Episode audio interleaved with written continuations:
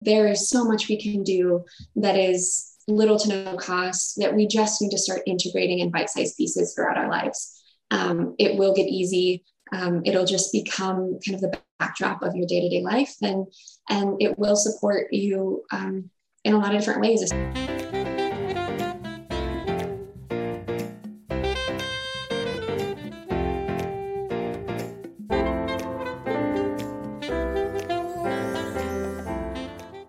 Hey, everybody. Thanks very much for hanging out with us again today. TLC presents Toddversations. I got to tell you, this show is one of the ones I've been looking forward to for a long time on the books. And uh, I am so thrilled with the guests we have today. We're going to get into a topic that I think is super important. So give it up and welcome from Functional Fertility, Dr. Khalil Wattles, and from the Wellness Dish, Kirsten Ramsdale. Ladies, welcome to Toddversations. Good morning. Thanks Thank so much for having us. It is absolutely my pleasure to be here, and I love you know I love the fact that it's it's Kirsten and Khalil. It's K squared. I'm thinking if this thing works out and we do this right, you guys can be the next pop band. I'm just telling you right now. I'm just telling you that's the plan. I'll be the manager. We'll make this happen. Love it. I'm ready. But I am so good. I am so excited for you guys to be here. And I want to introduce you a little bit more formally and then let you guys kind of introduce yourselves as well. But Dr. Wattles is here. She's the founder of Functional uh, Fertility. She's a naturopath physician specializing in fertility and functional medicine. And your focus is on women's health, uh, using functional medicine to improve the endocrine system, uh, reproductive health, and therapeutic, therapeutic, hard for me to say, nutrition. Kirsten, founder of the Wellness Dish, which I'm a huge fan of, got a master's degree in nutrition and functional medicine. And your focus is embracing lifestyle changes, discovering the healing effects of food, and enjoying the process of restoring health. And I've asked you guys to be here today because I believe that we have uh, not a crisis in this country, but we have a situation in this country that I think that we could start to help ourselves fix, and that's our health. Whether it's uh, eating the right foods, breathing better air, knowing where your water supply comes from, or taking vitamins and understanding the effects that those have to help our body out. And we're going to get into a wide range of topics, uh, including talking a little bit about COVID and, and what's involved there. So I'm looking forward to that. And so, really, just before I get started, Kirsten, I'll start with you. Please say hello, introduce yourself, because I've already been talking for like three minutes, which is completely inappropriate. So, please, you lead us off and say hello. Hi, no, thank you so much for having me, Todd. I'm just really excited to um, have this opportunity to talk about what I'm most passionate about, modifiable lifestyle factors, and the you know this foundational pillar of health that I think has been ignored for far too long. And um, it's definitely time to talk about it. I agree wholeheartedly. And Kalea, welcome to you as well. Yeah, thanks so much for having me. It's always a joy when we can talk about functional medicine. And I'm sure that we'll talk about this a little bit more. But one of the things that we're interested most is really increasing access and really just increasing awareness that functional medicine exists. So any opportunity that we, that we have to share with an audience who might be new to functional medicine, absolute pleasure. Well, you know, I, have been living in a functional medicine world for a very long time in my house, and uh, it's a very big part of uh, a healing process within my family to to overcome cancer and to to make things better in their own lives. And I've seen the direct result of that daily regimen, and it's a part of my life, which I'll share a little bit later about how I feel about it. Um, but it's such an important conversation that we don't have enough of, you know. And I think a lot of times uh, that that we run. You know, I think we live in a world where we just want a pill to solve everything, right? You know, Kirsten and I have talked about this before. You want a pill to lose weight. You want a pill to have hair. You want to have a pill to have more babies. You want to have a pill to sleep better. That always doesn't work, right? And it's just a quick fix to a problem that's actually probably much deeper than a pill can solve. And that's why I want to kind of felt this topic and this whole conversation about our health and making things different. You know, is so important. I say all the time that, that food is a drug. It can help you and it can hurt you all at the same time right? There's a big difference between an apple and a candy bar. Um, and it's really important, I think, we start to step back and recognize that. So to have people like yourselves, I mean, young guns coming up in this industry, carving a path, making waves, writing published papers, doing some cool stuff. I'm pumped that you guys are here, and I'm excited for our audience on a global scale to listen to your message and what we have to talk about today. So I'm going to shut the hell up, start asking these 5,900 13 questions I have and see how fast we can get through all this because I know you guys have a lot to share. So let's start off really quickly. I'll start off with you. Give us a little frame up of what uh, functional medicine is.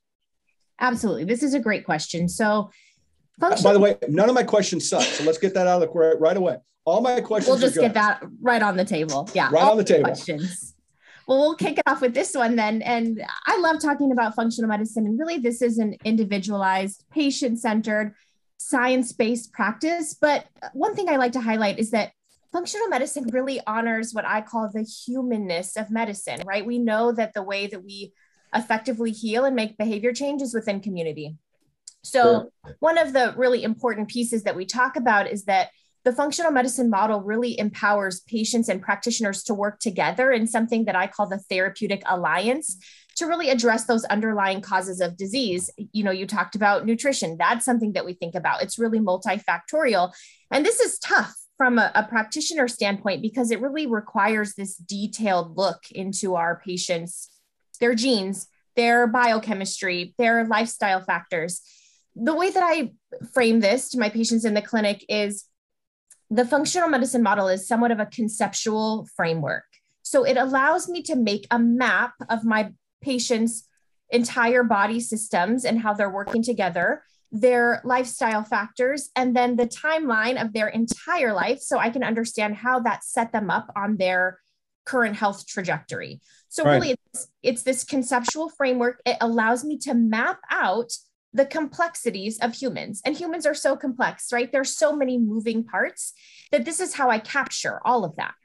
Right. And it allows me to get oriented to my patient's unique health history and their symptoms and how their body systems are working together so that I can leverage the points that are strong to really support the body systems that need a little bit more uh, tender loving care.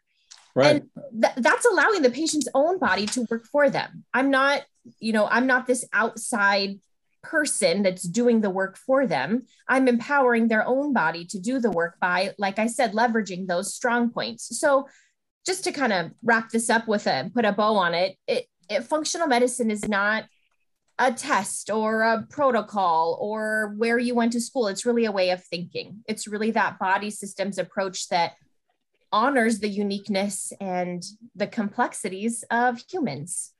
Well, and it's and you know honestly, you know, and I love thank you for that. That's beautiful. And Kirsten, I'm gonna throw the same question to you too. But you know, it's really about common sense, isn't it? I mean, isn't that really kind of the backbone of just like breaking this down to my point here? It's like if you eat a candy bar, you eat an apple. Common sense says, right? I mean, you know, it, it's it's when I think about food, like it, first thing that just popped in my mind is I was in a conversation about pesticide use, right out out on the farms, and and there's pesticides out there where the FDA says it's probably toxic it's either is or it isn't, right? I mean, it's you know, it's like that old adage: you can't you can't drink a diet coke and eat a bag of French fries and think you got zero calories coming, right? They don't watch each other out.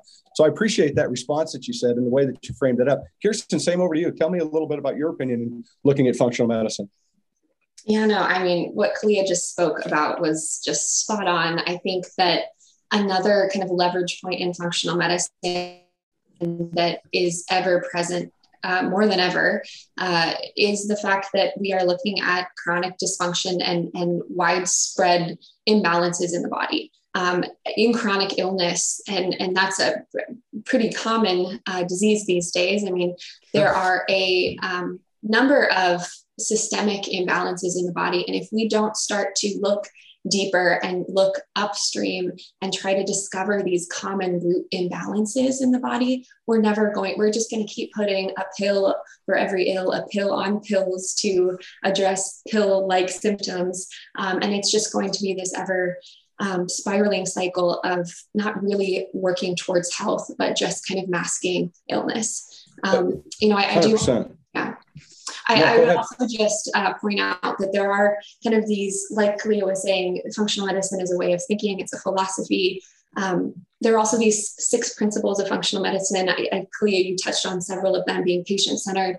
One that I really like to, to promote is this idea of positive vitality, that we're not really looking to just um, heal ourselves from illness, but really optimize our health. And a lot of people, I know myself, um, found their way into functional medicine once I started to realize that I didn't have to feel the, the way that I was feeling, that I could right. feel a lot better than just fine.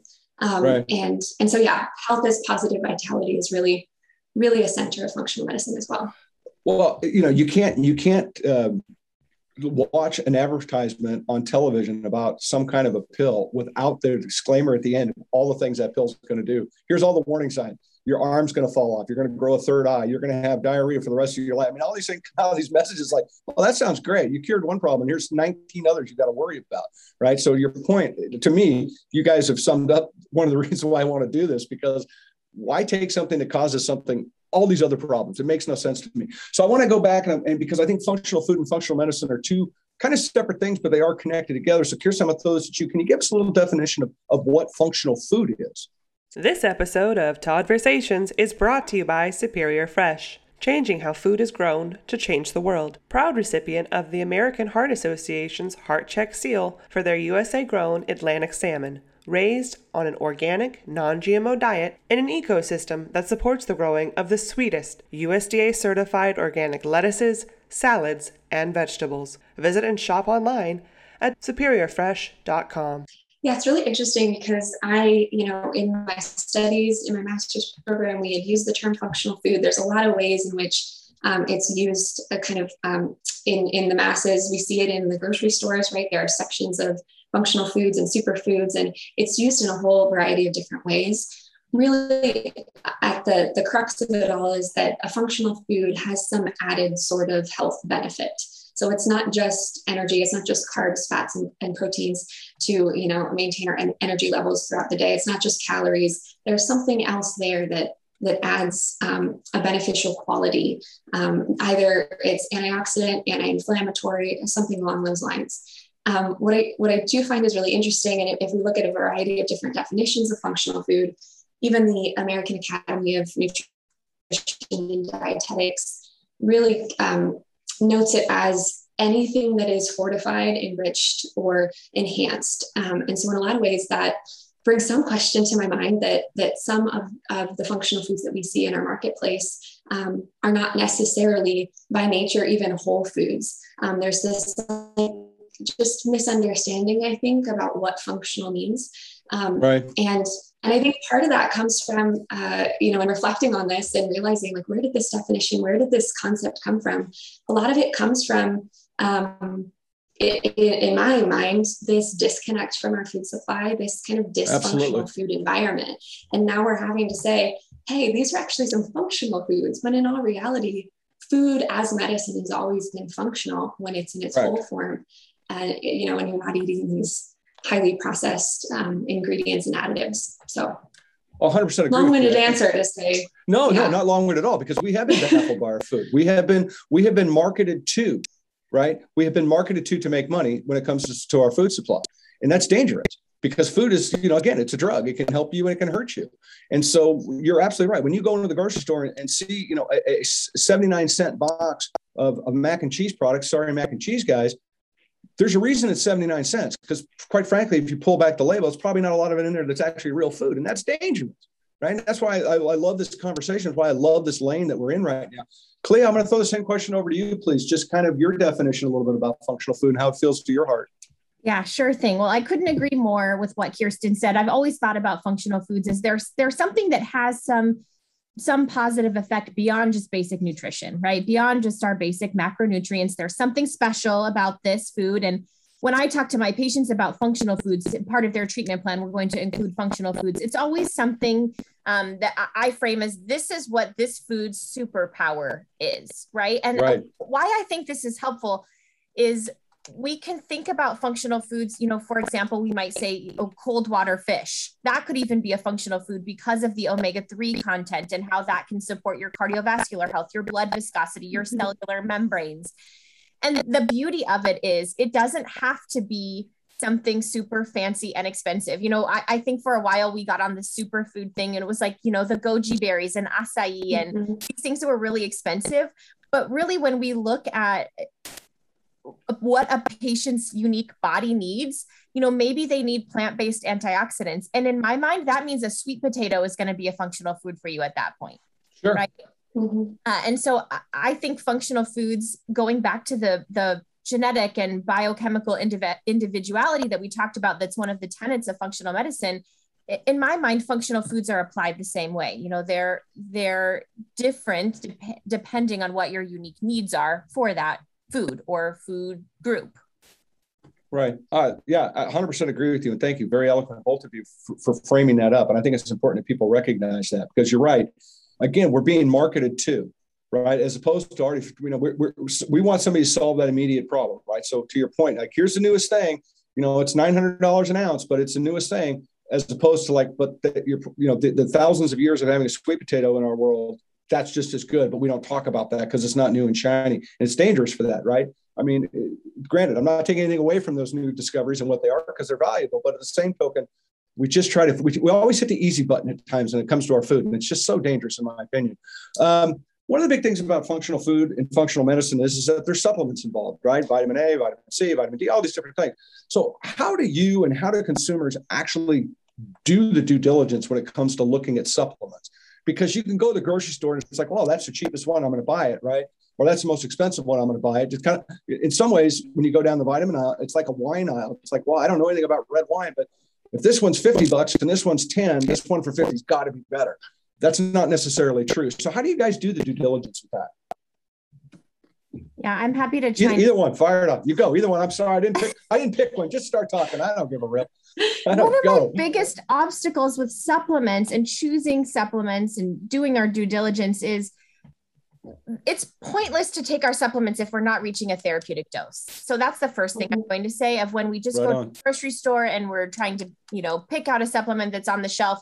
It's hard if you don't have guidance from your healthcare practitioner because oftentimes what we see on the shelf is so far below a therapeutic dose that we see as effective in a research setting.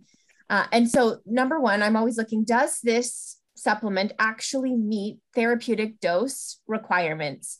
And then, of course, quality, I think, is a huge issue when it comes to supplements. And so I always encourage my patients to buy um, their supplements through reputable vendors. And so I'm usually providing, you know, sources like Emerson and Fullscript and buying direct from supplement companies. We know that um, when we buy supplements online from large online retailers, that supplement quality can really be compromised. And when we look at the ingredients that are actually in the supplements, it's often not exactly what's on the label. So we have to be really ca- cautious there. Sure. Other things i look does is this supplement produced in a facility that uses good manufacturing practices and you can look up that information it's widely available and then is there any third party testing looking for things like heavy metal contamination mycotoxins what else is in the supplement that we don't actually know about um, and then i always you know this is my maybe um, off the record I mean, on the record, but I don't, you know,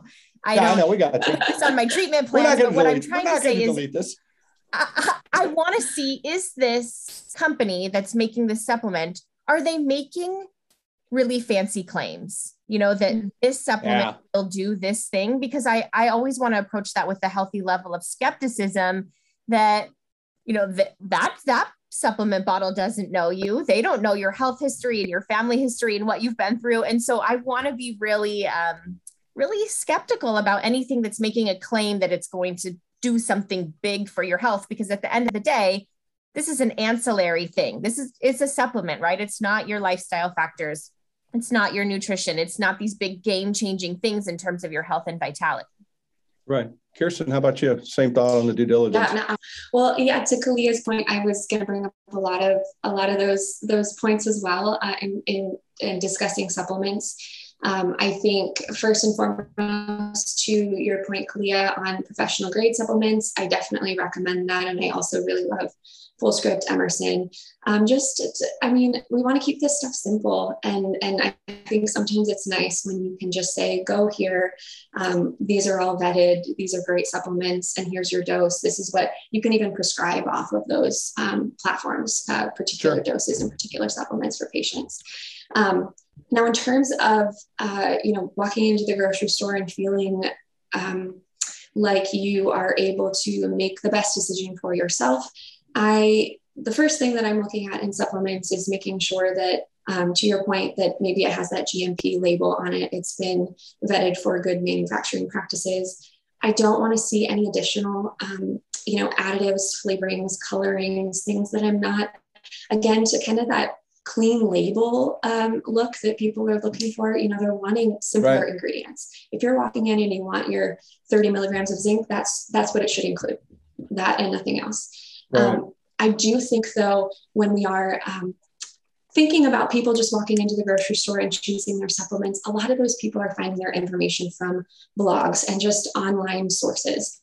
They're not seeing or, or going to their practitioners, whether they're conventional medicine or functional medicine practitioners, and asking questions about that therapeutic dose. They don't really know necessarily why they are needing to take these supplements. There's that education piece lacking. Um, and I think that there's also this risk of people um, consuming too much, reaching or, or um, surpassing that tolerable upper limit, especially right. when we see people who are getting their vitamins and minerals in these functional protein powders and these functional green powders that they're putting into their, their water in the morning or their smoothies. And they're also taking a multivitamin on top of that. I do worry that there's um, there's this misunderstanding that more is better and right, we know that's not the case, right? It's with everything in life, yeah, it's not the case. So we can do our best to teach patients about, you know, the reason why we are looking for particular supplements to again supplement their diet, um, what they should be looking for in terms of the ingredients. But I do think it also comes back to make sure that you're talking with your patients about their supplements and that they know what they should be looking for. A lot of people think that it's not really worthy of conversation, that if they're on a vitamin D or a probiotic or a, a zinc supplement, it's not worthy of telling their practitioner. But in all reality, we know that they there are therapeutic doses and they're valuable for our health. And relaying those messages to your practitioner are also important. You know, it's not just about what drug you're on. It, let's talk about supplements. Well, and and look, your body can only absorb so much. So if your body mm-hmm. can only absorb 10 and you're putting in a thousand, you're just throwing money away. Right. Because it's just getting flushed out. You're not getting any real benefit of that, correct? I mean, I'm, you know, mm-hmm. right. Yeah, and so I, I mean that's actually I, I was going to this back to the functional medicine yeah. approach because I think that this is a connecting point here is the supplement conversation is nuanced it's not just about selecting the dose and the right brand it's also what what how is that going to interact inside that patient's body inside the context of their unique ecosystem and that's where i think it's really beneficial when you have someone who's saying oh so you're taking you know, B vitamins, for example. Well, we know that the absorption of B vitamins is largely dependent on what's going on with the acidity inside your digestive tract. And do you have the right enzymes and do you have the right shuttles to bring those B vitamins from your intestines and shuttle them into your bloodstream? And so it's not just about the milligrams that you're taking of your supplements, right? It's also what's the host interaction once those supplements get inside. And sure. that's where anchoring back into this concept of biochemical indiv- individuality is so important. Absolutely. Well said. Thank you for bringing that full circle because I think mm-hmm. that's that's needed to be said and it's also very important that people recognize that is that it's all about it's a process. It's just not again, it's just not one pill is not going to solve your problem. There's a process, and there's and that's why I think that functional medicine and functional food are such an important conversation to be elevated because it can make a huge difference in everybody's lives. It, it's and we don't talk enough about it right? Are you? I mean, our own government, our own our own system doesn't even talk enough about it. And that's my next question. So this is great tee up. Um, let's talk a little bit about the disconnect between kind of mainstream medicine and functional medicine because you know and I, am not a doctor but i play one on tv but nonetheless you know when, when they go to medical school and you know i've got friends and, and, and associates have gone to medical they don't spend a whole lot of time on nutrition. They don't spend a whole lot of time on vitamins right? And, and Granted, it's a big job. It's a lot of heavy lifting to become a doctor, as you know. I, I get it, but at the end of the day, it's like that's not the biggest focal point of what they're doing, which is really unfortunate. So, talk to me a little bit about the disconnect between between both of those. And Kirsten, go ahead and fire it off first, if you'd like. Sure. Yeah. Well, I think um, one of the major disconnects, and and and partially it's philosophy, but partially it comes down to our system um, and the time allotted that practitioners have with their patients. I think first and foremost, that's one of the biggest um, um, barriers to, to the functional medicine model is that time. As Kalea was mentioning right at the first question, you know, it's really getting to know each individual patient, their goals, their body, all the root imbalances at play. It's taking the time for that. And the mainstream medicine conventional model just doesn't have that kind of time, unfortunately, or they don't value it maybe in, in the same way. Um, sure. One of the other kind of areas of, of disconnect between the conventional model and functional medicine is that functional medicine is we stay curious. We're always wondering why, and we're always like trying to to listen into that patient's goals and, and get them to where they want to be, not just where their diagnosis may progress to, right? We're not just trying to, to put a band aid on something that we're seeing visibly, but we're trying to listen into that individual, understand and, and value their story, um, and put it into the context of their treatment plan. With that said, uh, you know, diagnosis intervention is a little bit different with functional medicine in that we're comfortable in the gray. You know, when we have a very low normal and a really high normal lab, or you know, we're seeing a little bit of, of, of something that may or may not progress to illness. But you know, in the conventional model, uh, they're normal and, and that's okay. Let's wait for the disease to manifest. In functional medicine, that gray is intriguing. That's where we get curious and we we don't then deny their symptoms. We say, yeah, you know, it's normal, but I can see where where your body is is pushing hard. Why right. your symptoms, why you're fatigued, why you know you're frustrated and you have this your muscle pain. It's it, we, we shouldn't ignore it. Just because it's normal, we shouldn't ignore it. Um, right. And so that those are kind of two big big disconnects I see between well, the two models. 100%. Kalea, over to you for the same question that disconnect. I mean, she nailed it. That's exactly how I see it too, that it's really a philosophical difference. And I love how Kirsten talked about, Uh, you said we're more comfortable in the gray area. I absolutely loved that. So we have a, a mentor who who said something that really struck me and that was the practice of medicine i guess if you think about the conventional model especially it's really about making perfect decisions with imperfect information right we never have the whole story and then there's all of this pressure to to make the perfect diagnosis and the reason why i think there's so much pressure to make that diagnosis is because in in the conventional setting that's the end of the story you make the diagnosis and then that's it you treat it but we always say in functional medicine that we treat people right? We don't treat diagnosis codes. And so that gives us this whole opportunity to say, well, the diagnosis is actually not the end of our inquiry. We're staying curious, as Kirsten said.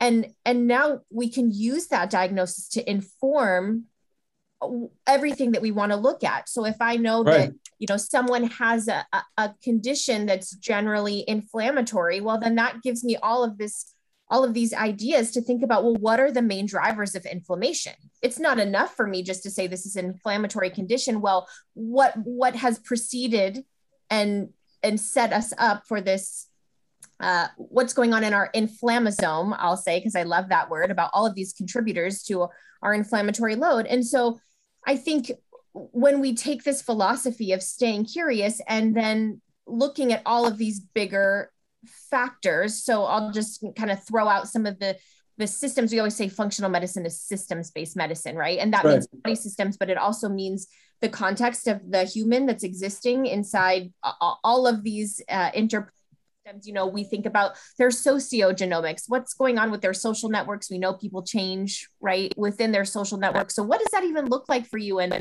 I said inflammasome, what's contributing to your inflammatory body body burden, your, your exposome, right? What are all of these um, exposures to our environment and to other people and to our relationships that are going on? So it's just, I, I hate to be redundant, but really honoring those human complexities that's the the difference maker.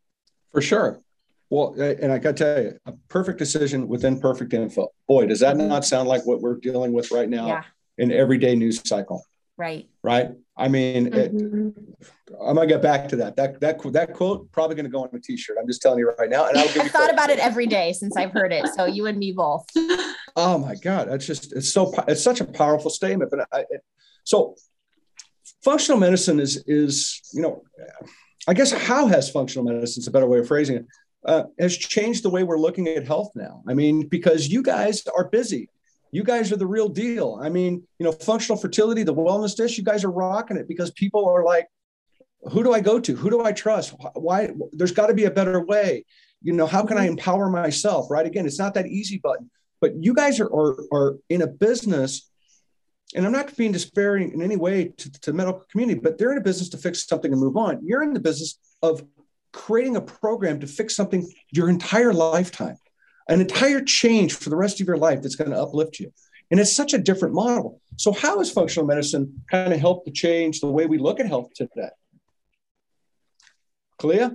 Yeah. You're on spot. Go. I would say it's it's always been part of our philosophy and i'll say both for functional medicine and then you know i'm a naturopathic doctor so i always really have to anchor into naturopathic philosophy it's always been part of our philosophy to cultivate resiliency and that's what this whole thing is about our resiliency to you know meet whatever we encounter out here in the wild and remain healthy into the other side and so right.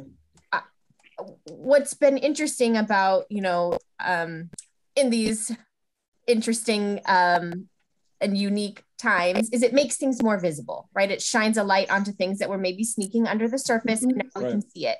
And I think what what having a global pandemic has shined a light on in our community is the fact that building that resiliency is something that we can't ignore, and it's something that you have to do. You have to do the work before you meet that threat in the wild, right? And so, right on. Now we're doing all of this work to help to help folk, folks cultivate that resiliency. But it's interesting that now there's all of these added stressors. And so, you know, right. started creating that health and really working on what some people call our health house two, three years ago. If we had done that, that diligence then, hmm, I wonder what that would look like in terms of our resiliency against viral infections at this point. But now, if we hadn't done the work, now we're kind of doing some some backlogging of trying to trying to fill our reserves and um, make sure that we're nutritionally replete and work on our exposome and our inflammasome. But now there's all of this added stress and trauma of living in a global pandemic. And so it's an interesting um, scenario.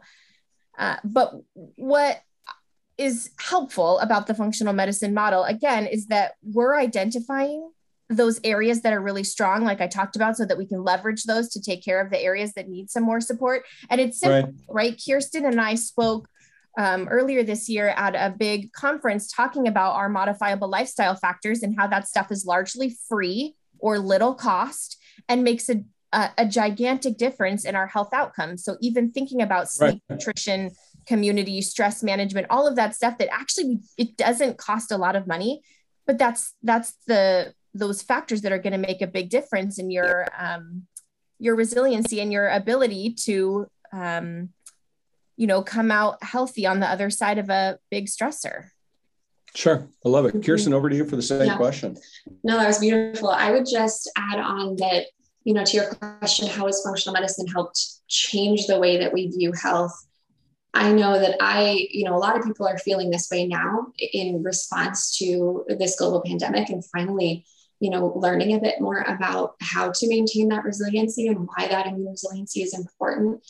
Sure. Um, I I came to it um, very naive as well throughout my whole in early of my health journey, um, and you know I think people are starting to realize that health isn't a moment. It's not like it's a yearly checkup with your PCP. It's a journey, and it is like your. I think there's a quote. You know, treat your body well. It's the only house you have to live in. I'm not. Right. I, I don't want to quote that. I'm not sure who who said that, but I love that philosophy that you know, health really is a journey and people are starting to feel that. And people then are beginning to be curious and beginning to start to say, wait, my story matters. I, I know my health better than my doctor does. Why aren't they asking me these questions? Why aren't, why am I not given a voice in that consult sure. room? And so you're seeing, we've, functional medicine has been pushing that status quo for quite some time, but now it's just ever more present and the masses are, are feeling it and needing it. Um, well, Hundred percent. Well, and and to quote the great philosopher Jimmy Buffett, some people treat their body like a temple, and some people treat their body mm-hmm. like a tent. Right. So I'm I'm with you there. So we let's Christian into those... the temple zone. Can I can I add just yeah. one really quick thing before we move on? Shit, yes, you can add whatever you You're want. Just, sometimes she says things. We work together really closely. Sometimes she says things and it hits a place in my brain and reminds me of something. Go just when we think about Kirsten talked about chronic disease earlier in our chat, and when we think about disease and wellness on a continuum, I think that's actually a really uh, helpful part of the functional medicine model because it allows us to say, you know, here's this continuum, and on this far side is disease, and on this other side is your optimal wellness. At any given moment, you could be anywhere on that spectrum, right? Some days we're more well than others.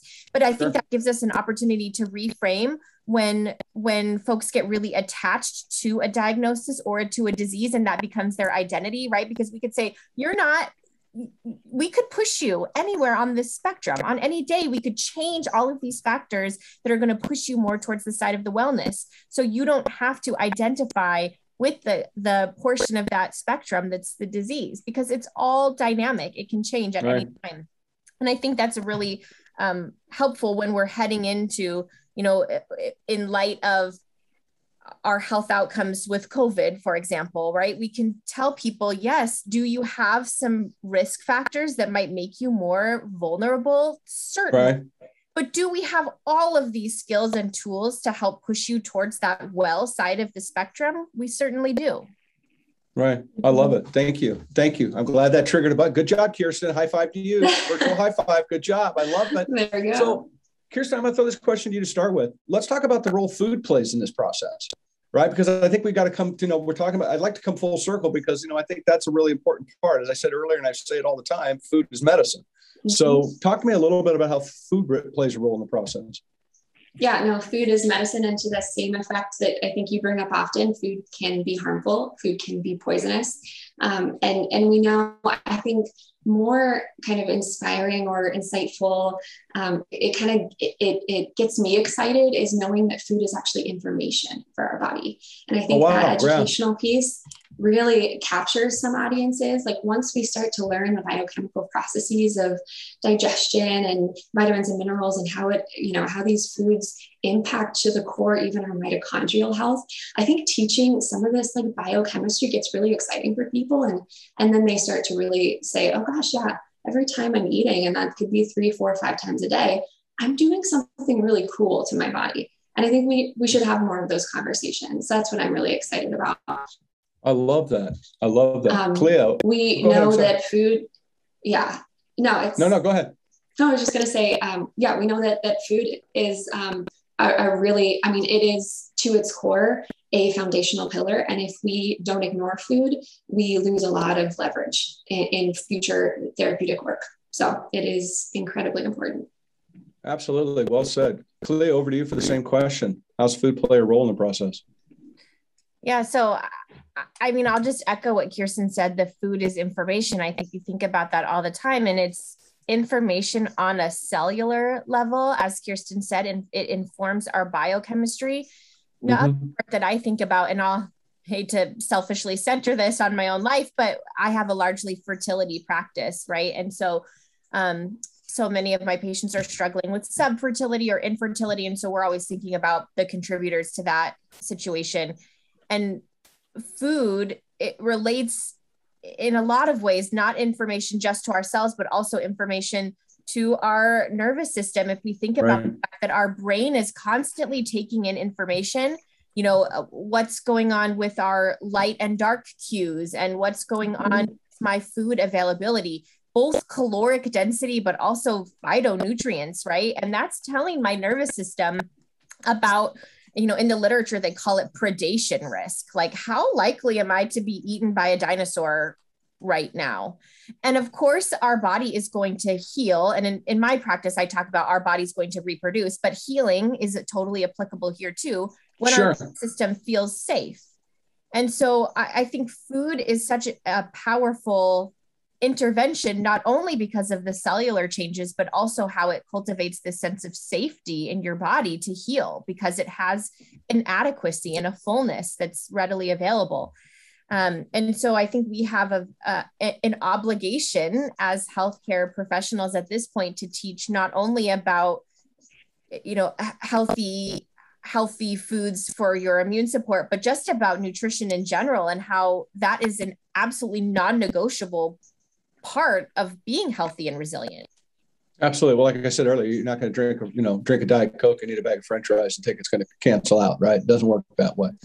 I want to get a little bit deeper, and Kalea, I'm going to throw this question to you to start with. Um, the ways that we can benefit putting these into our lifestyle. And I want to talk, I have four different kind of areas I want to just touch on. I'm going to throw them all out at once and where we go, we go. I don't really care.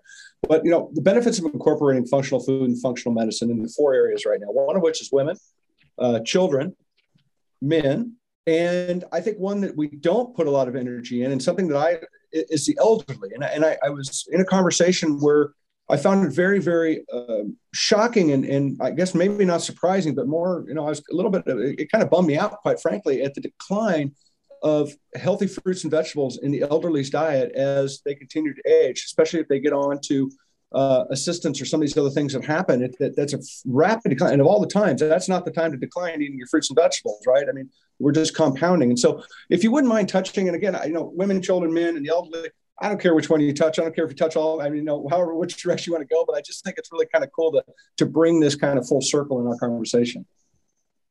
This episode of Toddversations is brought to you by Superior Fresh, changing how food is grown to change the world. Proud recipient of the American Heart Association's Heart Check seal for their USA grown Atlantic salmon raised on an organic, non GMO diet in an ecosystem that supports the growing of the sweetest USDA certified organic lettuces, salads, and vegetables. Visit and shop online at superiorfresh.com. So, Kalea, I'll fire it off to you. Yep, I'll kick it off. So, Kirsten, uh, you're next. Be ready. Get ready, Kirsten. My clinical experience largely focuses on women, so I'll right. touch there a little bit, and then sure. as a mom, I could talk about about kids, men, and the and the aging process is certainly important as well. So if I get sidetracked, bring me back, and I'll make sure I talk about men and the aging process. So with women, you know, functional medicine and functional food is so important, and I I talk about nutrition all the time. I think that that is an absolutely crucial component of our preconception planning. So most of my patients come to me before they are wanting to get pregnant and they want to know what to do for nutrition because really when we are wanting to get pregnant or we're in our reproductive years it's all about kind of um, bolstering our reserves and increasing our our fortitude and so I always want to really emphasize nutrient density. I had um, a teacher of mine when I was in medical school. She was a, a midwife, and she said, We really want to start from a place of fullness because we want to have so much abundance that we have overflow to give to another person, which makes total sense, right? When we're thinking about sure. uh, growing an entire human from scratch. And so when it comes to women in particularly, I, I really just want to focus on nutrient density. And that means, you know, a, a, broad spectrum. Uh, we kind of simplify it, which I think is helpful, and say eat the rainbow, right? We talk about that all right. the time. And while it sounds so simple, that's the way that we can ensure the broadest coverage with phytonutrient and antioxidant protection. Because as we know, all of our, I'm even willing to say that functionally, these foods that have different color profiles are going to contain different nutrients um, and that's all going to be helpful to support different body systems, right? So, one that I talk about all of the time is the anthocyanins and in our purple foods and how those are really supporting the integrity of our blood vessels. And so, for my women who are thinking about getting pregnant, knowing that our blood volume is going to increase by 50% during pregnancy, which just makes my mind explode, we have to ensure the, the integrity of our vascular system. And Absolutely. So I, I I kind of keep it simple with my my the women in my practice. For the most part of course we can always tailor it to their own metabolic goals thinking about things like insulin resistance which is huge in terms of our viral um, vulnerabilities right? So we can talk about that later but just making sure our blood glucose regulation is helpful that our inflammation is well controlled. These things are all areas that we can approach with food. So that's my um my big overview of women.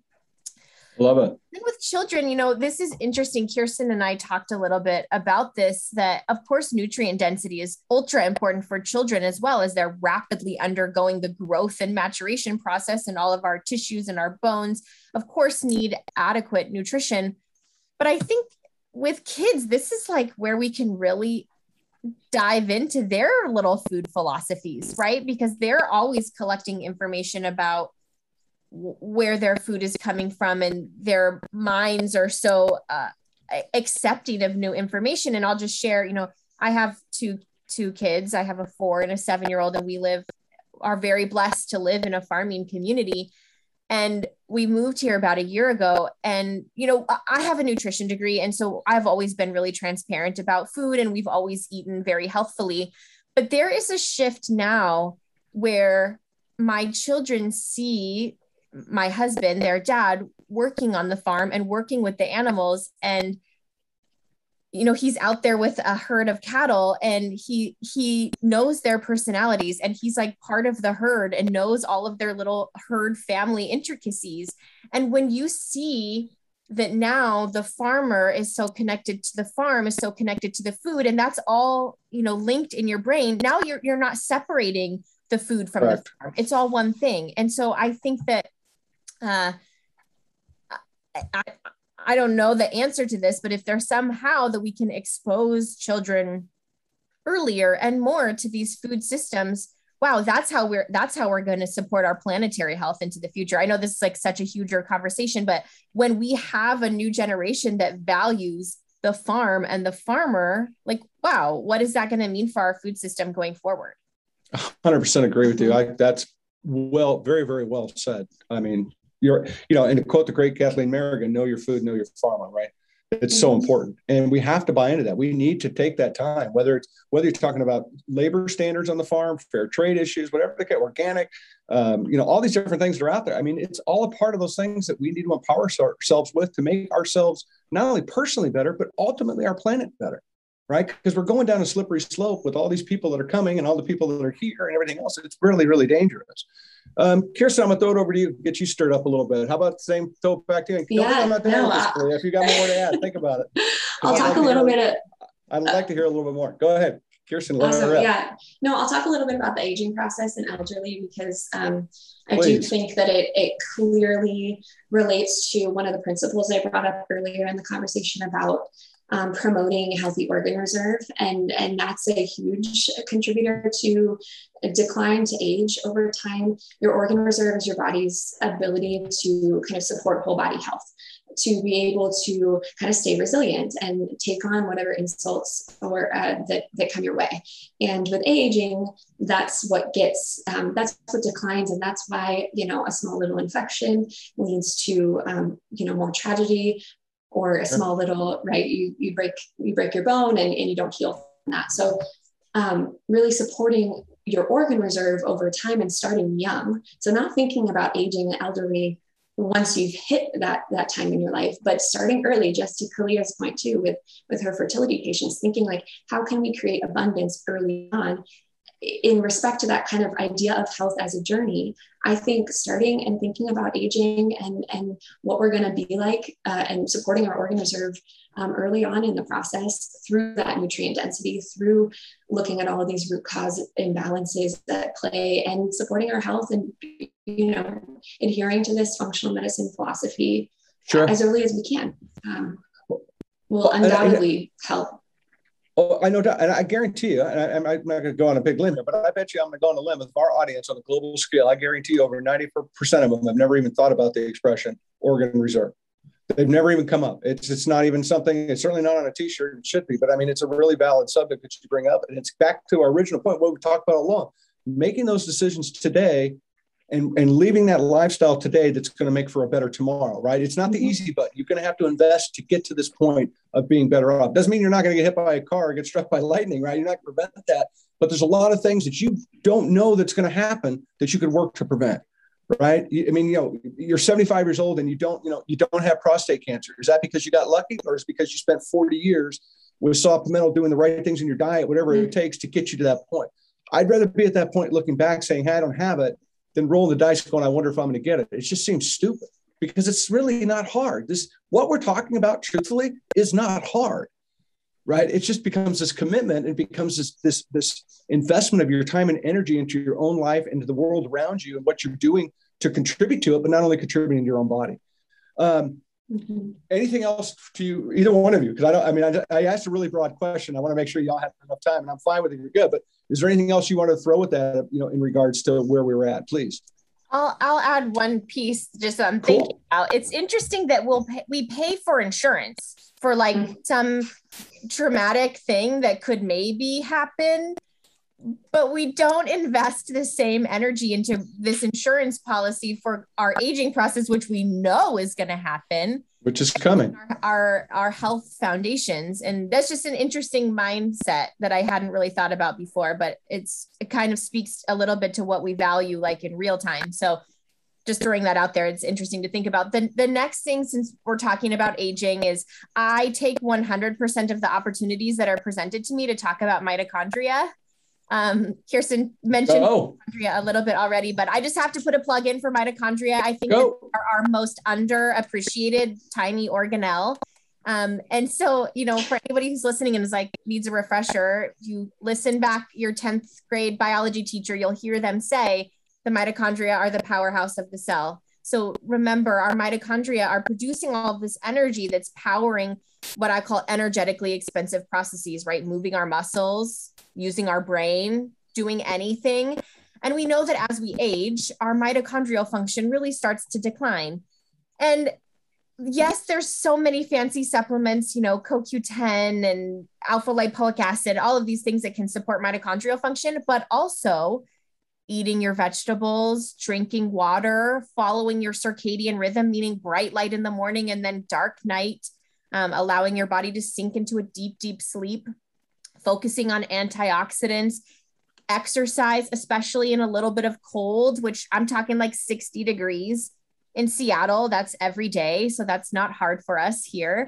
it's these it's these lifestyle investments that protect our mitochondrial health, with which ultimately prolong our health potential. And I think this is really where we can start to talk about the difference in lifespan versus health span, right? And it's these foundational sure. things that really extend our health span into an older age. Love it. Kirsten, anything to follow up on that? Or we?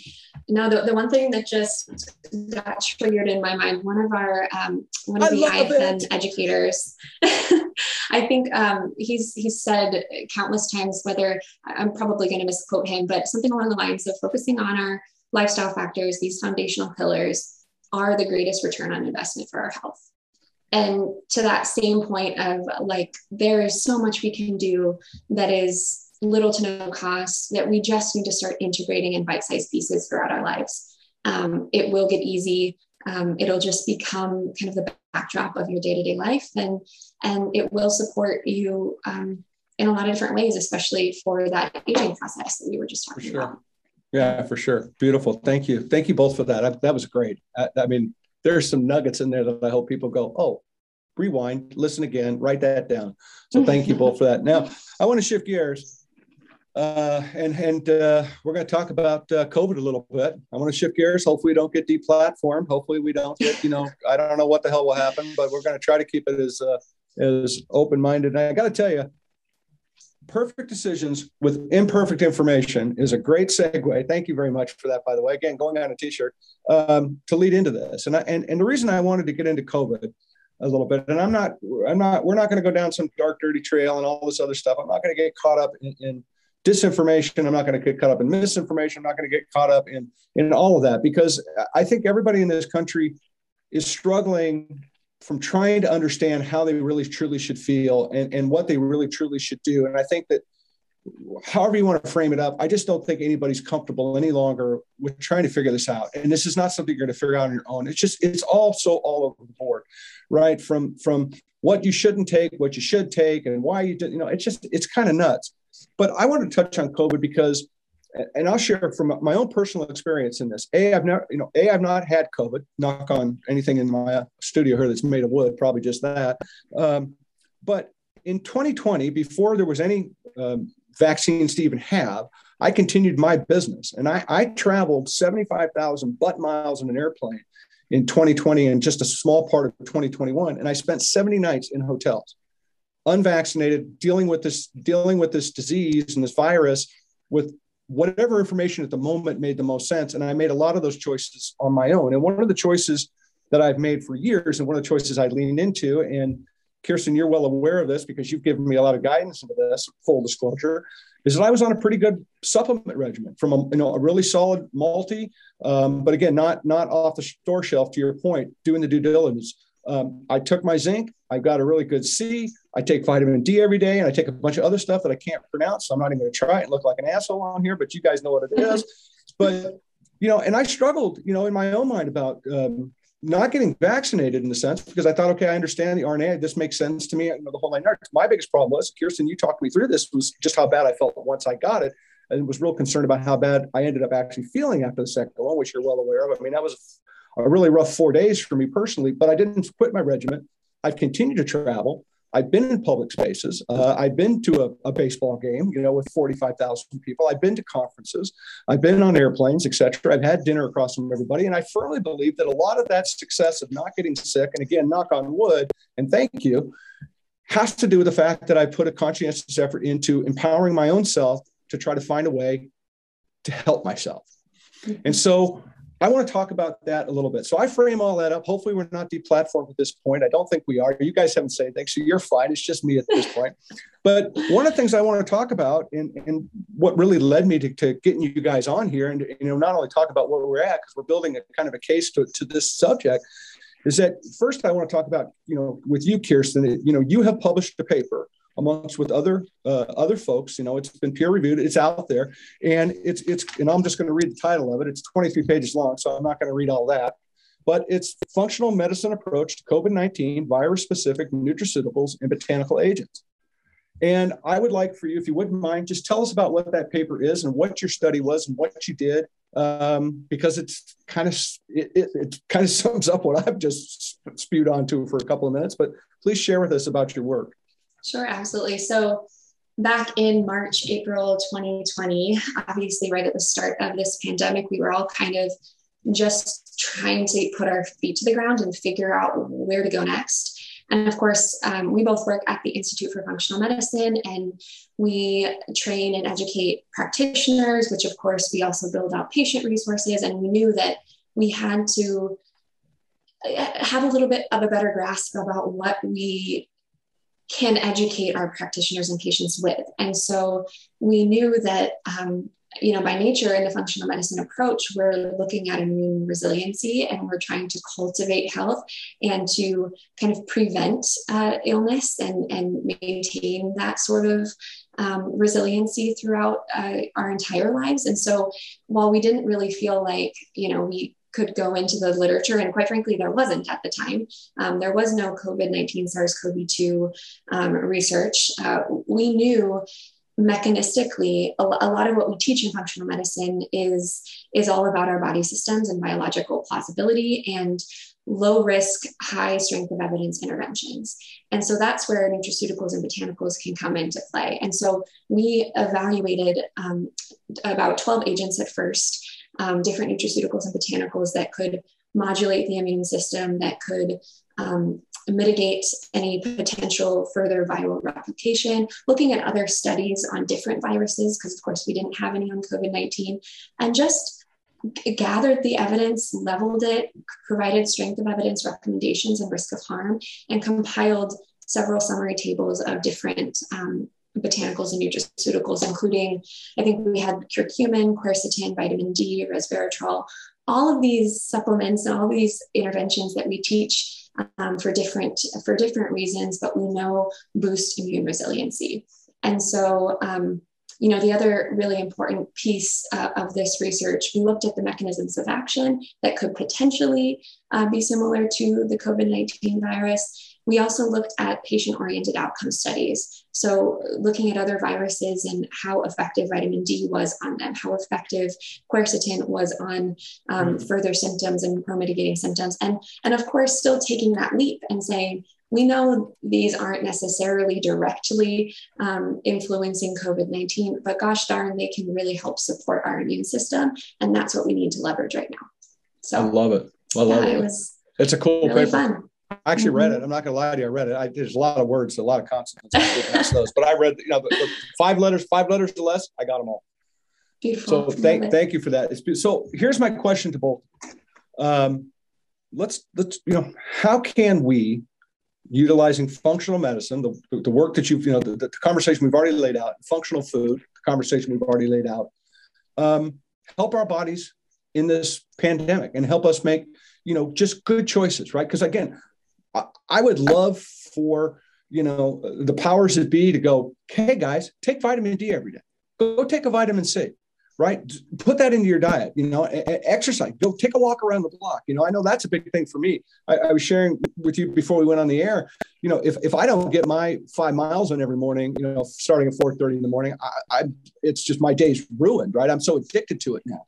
Um, and that's what ends up happening is you start to do more and more in my opinion the more and more things you do good to your body the more and more your body wants more good things. It's just a natural response. So my question is is how does functional food and functional medicine help our bodies fight covid whether it be studies like your own or reports or you know things that are out there? So Kalea, i'm going to throw this to you to start with but mm-hmm. it's it's a really broad question there is no really great i'm not looking for any specific answer i'm just looking for like you know kind of summation of what we've already talked about but really applying it to this particular instance sure so the thing i'd like to point out to start with is i think it's really important that we understand our unique profile of vulnerability. And I know that sounds scary, but I think that this is where it's really important that we're doing our normal health maintenance because we know that there are some factors that make people more vulnerable to infection or severe infection, right? And that's things like our glucose regulation, like I talked about earlier. So go mm-hmm. your your annual physical and have mm-hmm. your hemoglobin A1C and your fasting insulin measured. Then you know, you kind of know what's going on with your glucose metabolism measuring your inflammatory body burden. So I do this with a test that's called high sensitivity C reactive protein. We measure your inflammatory load.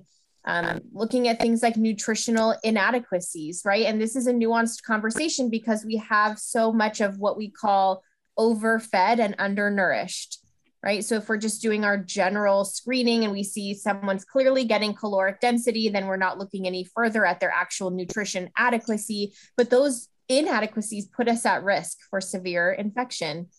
Um, and then thinking about things like our mitochondrial function that I just talked about. So we know that mitochondrial dysfunction is also something that seems to make us more vulnerable to severe disease. So I guess the point I'm trying to make is doing our regular health maintenance that's important anyway, taking care of our metabolic health, getting that lipid panel, getting your hemoglobin A1C, all of that is still really vitally important in this scenario because that then allows us to add some specificity with how we're going to treat or how we're going to prevent a viral infection, right? If I right. see someone is very inflamed, I know that I need to work on that inflammatory response right away and that is going to be what we're going to prioritize but if someone has you know their inflammation is looking good but we look at their diet and they have no plant-based antioxidants and very little omega 3s. And we know that that type of thing is going to really set you up um, for a, an immune response that's not as protective. Well, great. Then that's where we focus. And so I think functional foods and, and supplements, those are all really important. But first, we have to determine what's even appropriate for that individual. And we do that with screening lab work and a careful history taking and a nutrition oriented physical exam right and so i think that's where functional medicine really shines is it gives the practitioner the tools to identify those things so that we can give a tailored treatment plan that's not 50 supplements that maybe you need or maybe you don't right kirsten over to you too with that big broad kind of yeah no I think what we really, you know, need to start doing right now, um, and not just uh, kind of in the moment. To my point that health is a journey. Um, the past 18 months or however long it's been, I can't even count anymore. Um, it's, I it's think they, I think this is the this is the 497th day of March 2020. That's what yeah, yeah, yeah, that's exactly what it is. Yeah. um, but you know, I, I, think this is this is a, a pivoting point. It's a turning point to say, let's not be reactive anymore. Let's be proactive. Let's prioritize our health you know um, there are a lot of things we can kind of add to our regime quickly. You know we could add that superfood smoothie in the morning. We can do all these things right now. But really you know um, we need to take this as a turning point and say hey we can do better. And um, how can we create a better world where public health isn't this thing that just pops up every you know decade where it's like this alarming fire alarm. It's something that we instill into our values into our systems into our day to day we start from the ground up. We teach kids to Kalea's point that um, you know where our food comes from we need to, to think more expansively. Um, right. i also think that another thing i just want to point out um, in terms of supporting our bodies during this time really also not overthinking uh, this. You know, there is an element to added stress that I reason why I, I like to say bite-sized strategies to help is because I really do think I don't want people to come to me and say, gosh, what is the perfect plan? I'm starting tomorrow. because inevitably that will fail. You know, they'll do a few days of it. It gets too stressful. That added stress actually worsens their immune system. And here we go, starting at ground zero again. You know, we right. need to um, start slow, be intentional, be proactive, and, and be okay with just kind of these these daily steps, these daily strategies. Um, and, and, you know, to your point about how much you were able to travel successfully and you have this new supplement regime, I mean, I think that you you you know already started from a place of abundance you you already mm-hmm. had a lot of these principles instilled in you and and that was definitely um, something that that that supported you during that time and I, I i think it's time for a lot of people to start that process well, yeah, I agree, and I think that we need to come. Look, influenza is never going to go away, and I don't believe that COVID's ever going to go away. It's just going to change. It's going to. It's just going to be like influenza, you know, eventually, right? Yes, it's deadly. It's got. It's all. It's all the bad. I'm not taking anything away from the bad stuff, right? But it's here to stay, and if and and we, if we're just going to take on the time to wait for the next, you know, mm-hmm. whatever mm-hmm. miracle thing, that easy button, I just don't think that's in our best interest. And so doing what you guys do every day and leaning into our bodies and leaning into the science, because that's what we're really talking about. We're talking about the science, right? And the curiosity and that gray area and all those things that you mentioned. It's just super important that we embrace this with, with when it comes to this, this pandemic and that, that we know we can make a difference. You know, whether you're looking for herd immunity, whatever these buzzwords, whatever these things everybody's talking about, we can help ourselves and we can empower ourselves. Is there and a question for both of you on this one? Is COVID now a part of almost every conversation with your patients in some ways like you know in the back of your mind it's out there and you know that hey you're looking harder at d you're looking harder at c you're looking harder at, at, at certain you know in zinc obviously. And some of these things is it something that you're putting more into your daily regimen now with your patients? Either one of you go pick one. Rock paper scissors i mean go. i think it's it's unavoidable. We we're all thinking about it. It's at the forefront of our mind and it it even creeps into any of the conversations I have, you know, even in my fertility patients, it's well, how can I protect myself so that I can work on these goals and I am protected into the future. And so absolutely. Um, yeah, I think it's so much it's ubiquitous and it's so much part of our culture at this point that it's kind of standard. We're all we're going to talk about it always. Mm-hmm. Right. Yeah. same with you yeah, I was just going to say, you know, if it's if it's not them coming in worried about an exposure or um, dealing with, you know, maybe some long hauler kind of symptoms that are that are present, it's it's the social bit, it's the community piece, it's this like everyone's just still on the edge of their seat, wondering what's next and stressed, um, right. and and I see that kind of infiltrate all of the conversations that that I'm having um, with friends, family, patients that I was seeing. Um, you know that that is that is here to stay unfortunately at least for now. And and um, i think that's what functional medicine brings to the table is you know when you create these partnerships with your patients um, having that vulnerability in the conversations that, you, that you're having with patients talking about social connections realizing the value there um, i mean we know like loneliness itself social disconnection is an inflammatory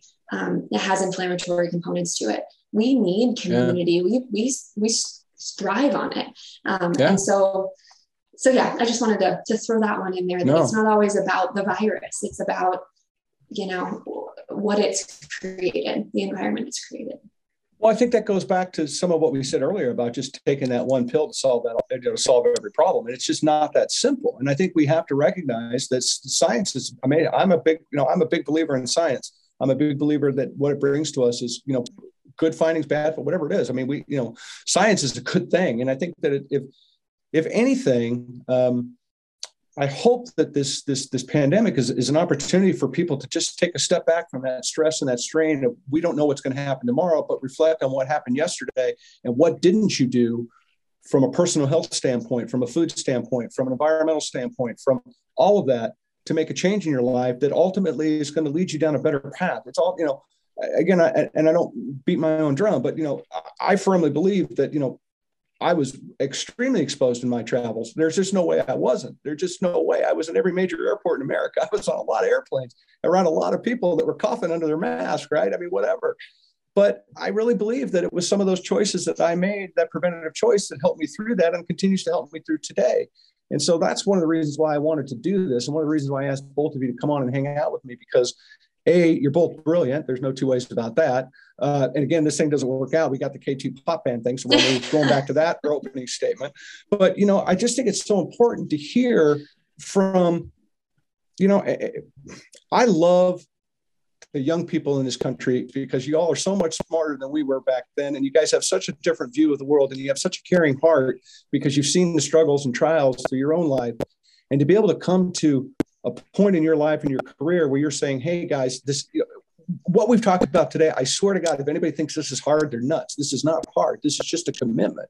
Right? And so i just thank both of you from the bottom of my heart for what you do every day because you probably don't get a lot of thank yous. And I hope that this global audience, which is now, you know, over a whole lot of countries now, which is pretty cool, gets on the website to the Wellness Dish and Functional Fertility and does some typing and say, hey, I love what you had to say. Tell me a little bit more because I want to make positive changes because we need to do that, right? We want to have herd immunity. Let's get a herd immunity around vitamins and minerals. Let's get a herd immunity around eating good food because it changes everything. Good food changes our climate right? All these things are they, they're all they all connect together, right? We're all human. To your point, Kirsten, about community and being together, we all connect together, and I think it's just so important that that this message get heard. And so, thank you from bottom of my heart for being so open. You're not done. Don't get out of here. You guys aren't out here yet. You're in the hot seat still. We got more crap to talk about, but nonetheless, I just think this is a great spot is there anything else? You know, we can go deep, keep talking about COVID. I don't really want to. I think you know, we. I think I got out of it what I was trying to accomplish was just like, look, empower yourself.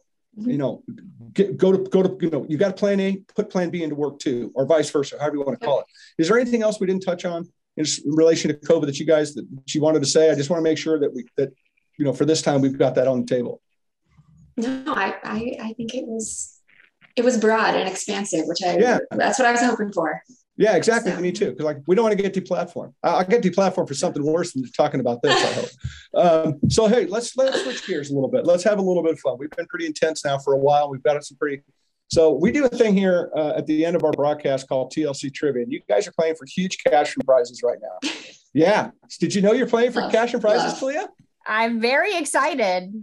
Well, you're not playing for shit, so don't worry about it. I'm lying about that whole first part. You're not playing for nothing. It's just, it's literally just pride right now pride. That just, means a lot just, to me. So I, well, I love it. So I so here's our first trivia question. What is the rarest color in a bag of M&Ms? Ooh. Tough question to ask. It's been a while since I've eaten M&Ms. I have to be Me honest. too. Uh, I just find trivia questions. I just like this one. I thought this will stump everybody. I'm going to go yellow. Okay. I'm going to go brown. Brown, brown is the winner only 13.5% brown in a bag of M&Ms. There you go, uh, folks. Go to a bar. Love it. Go to, I guarantee you go to a bar. I'm coming for my prize. You're, you're it's exactly right. You go, you go to a bar, you fill that out, you're gonna get a free beer. Okay, here's another one. On a scale of one to 10, how strict were your parents? Kirsten first. I'll say six. Kalea. Two. oh, good God. Wow. That's all right. I was going to say, give I me some examples. Okay, I I'm really not. turned out fine, you guys. I think you did. I think you're okay. All right, let me ask this one. Kalea, I'll throw this one to you first. When you're having a bad day, what do you do to make yourself feel better? Oh, I have so many options. I snuggle piglets. I well, ride Peloton. That's not the answer I thought. I make a green juice, and I play princess games with my kids. All of that will turn it around instantly. I, well, the, you had me on Piglet, so I got to be honest yeah. with you. I'm good. Kirsten, over to you. I love that. Um, I I tend to. I'm a huge coffee fanatic. We have a nice little Breville and Bialetti and all these. Things. So I love just if I'm in a bad mood in the morning, coffee that it cures. Um, I also just love like you know I, I found recently I'm just going on long walks. Like if I need a break in the middle of the day, take my lunch, let's go on a walk listen to your podcast, you know? Great. Damn right you do. We love you for that. Great opportunity for that. I love it. All right, Kalea, over here. Next question. Who would you like to have dinner with, dead or alive? Oh my gosh, I should have been prepared. This is like such a good icebreaker question. Um, okay, so this is just going to go back to me as a human that um the the doctor who um, encouraged me to become a naturopathic doctor. I was seeing her, she was an Ayurvedic naturopathic practitioner. She really encouraged me to um, kind of uh, explore naturopathic medical school. And she's the reason why I'm a doctor. She passed away the final year that I was in school, and I never got to tell her like what oh, wow. said to me in a visit six years ago it really changed the trajectory of my life. So I would choose her. I would have dinner with her and, and just show her how much that impacted. And like, look at me now, Doc. It worked out. Wow. That's a cool one. Kirsten, who? Who'd you have dinner that. with, dead or alive? Gosh. Um, the all I mean, there are so there's so many that are kind of bubbling up to the surface, but one that I have just been um, really inspired by lately, I've just been like jotting down every single one of her quotes, is Dr. Brene Brown. Um, mm. She's professor, PhD researcher on compassion, empathy, vulnerability, all these right. things that um, I think we're all feeling these days. And it just speaks uh, so clearly, so much at home to me that I, I would just love to pick her brain. All right. Well, we're going to get her on the broadcast. We'll just do it. We'll get her on the broadcast and we'll just do a three. Gosh, we'll just have a round. Well, all four. Done. We'll, we'll, we'll, reach. We're gonna. Re, we'll reach out. We'll try. It. What the hell? I got. I'm not afraid. We'll try it. Let's get her on. Why not? Okay. Final trivia question. Final trivia question. Climb Mount Everest or jump out of an airplane. Oh, immediately no. Uh, and by the way, and by the way, you do have a parachute, so this isn't a bounce at the end thing. You, you do get a parachute. I mean, I've seen enough documentaries that I'm going to jump out of the airplane, but I'm going to be so unhappy about it.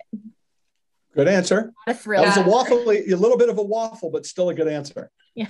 I, I, was gonna choose jumping out of an airplane too, partly because I'm actually like I really want to skydive. Like that's one of my top dreams. I bungee jumped before, and it, it was just like the most powerful experience.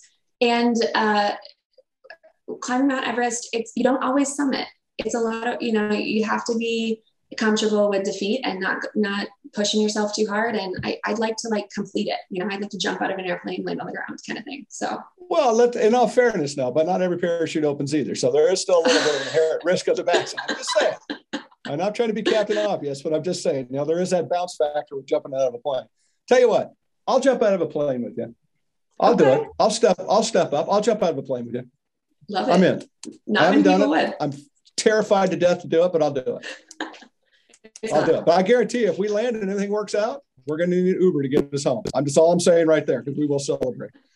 Right? We'll have a milestone moment. Ladies, I got to tell you, K squared, my favorite pop band. I mean, you guys. K squared, uh, it is. You guys have absolutely crushed it. You you have been so open and so honest. Um, and so inspiring to me. I mean, you guys have uh, you have touched my heart big time about this conversation because I believe so strongly in trying to help people and so strongly trying to uplift people. And while I know your work is is big, and I know your work, you know, it takes a lot to get where you are in this world, you know, in your careers.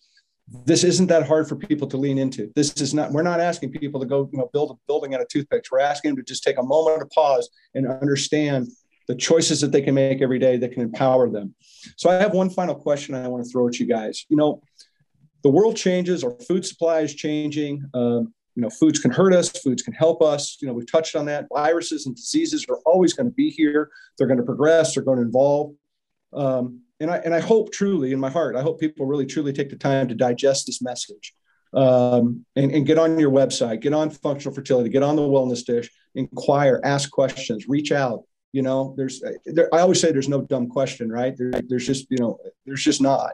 Um, so I have my final question to you, and and whichever one of you wants to grab it first, I don't really care. What's one piece of advice you would give someone wanting to empower themselves to make a change in their life? Hmm. I I'll jump in.